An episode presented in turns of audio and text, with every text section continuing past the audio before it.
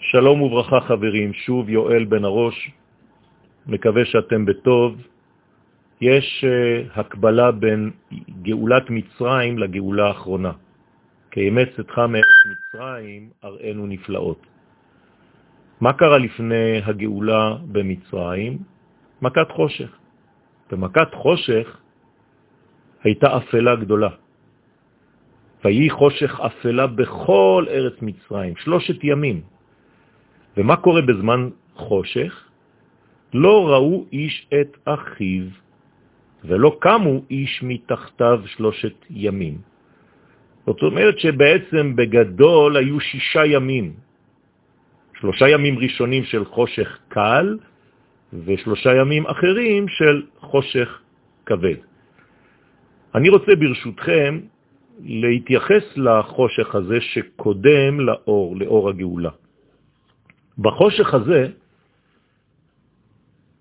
אנחנו בעצם לא רואים איש את אחיו, וזו הסכנה הגדולה ביותר. במקום לראות שאנחנו חלק מגאולה שלמה, יש נטייה אנושית, דווקא לאנשים שהם שכליים ביותר, רציונליים ביותר, לראות בעצם את המצב שאני נמצא בו.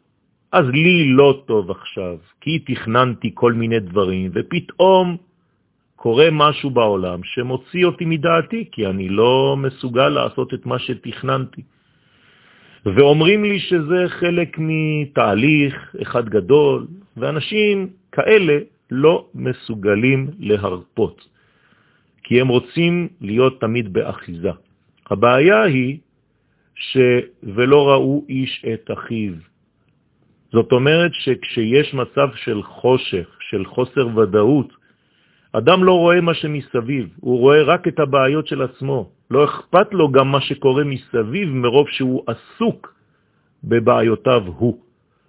אדם שנמצא בחושך, תחבו את האור בבית, תיצרו מצב של חושך אפלה מוחלט, ואתם תראו שאתם לא רואים כלום. אז את מי אתם תרגישו? רק את עצמכם.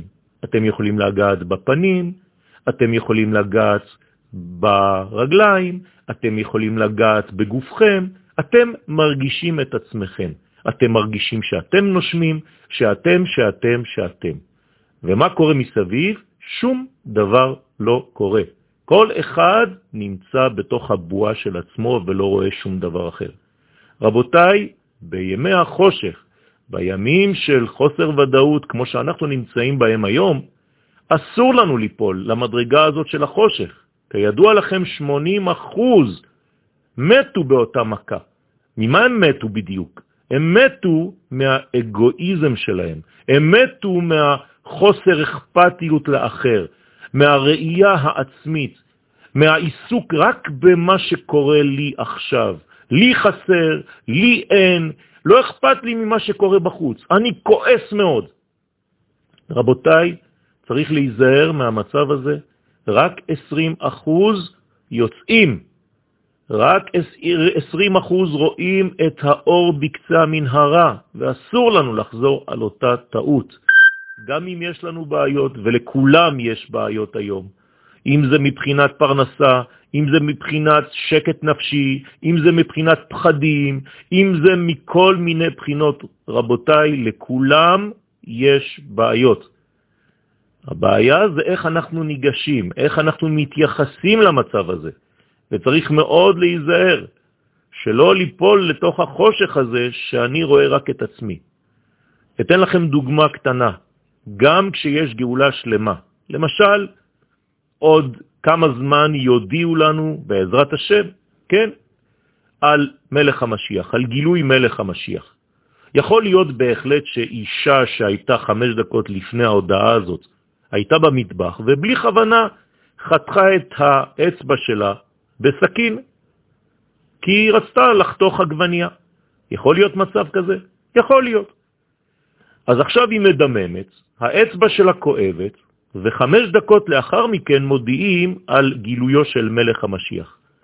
אז תגידו לי באמת, אותה אצבע, אם היא לא מבינה שהיא חלק מגוף שלם שעכשיו נכנס לתהליך חדש של גאולה, אם האצבע הזאת לא מבינה, מה היא תעשה? אז היא תתחיל לצעוק, לא אכפת לי מכל הגוף, כואב לי, יש לי דם, אני במצב לא טוב, אני סובל, אומר האצבע, אני סובלת. ואתה לא מבין שאתה שייך לגוף שלם אורגני, שעכשיו נכנס לתהליך של גאולה? רבותיי, חומר למחשבה, בימי החושך, בימים של חוסר ודאות, צריך גם להשתדל לראות את האחר, ולא להיות, כמו שכתוב בפסוק, לא ראו איש את אחיו. את אח שלך אתה לא מסוגל לראות מרוב שאתה דואג רק לבעיות שלך. את זה צריך בעזרת השם לתקן, ואחרי החושך אנחנו יודעים מה היה, הגאולה השלמה. במהרה בימינו, אמן ואמן.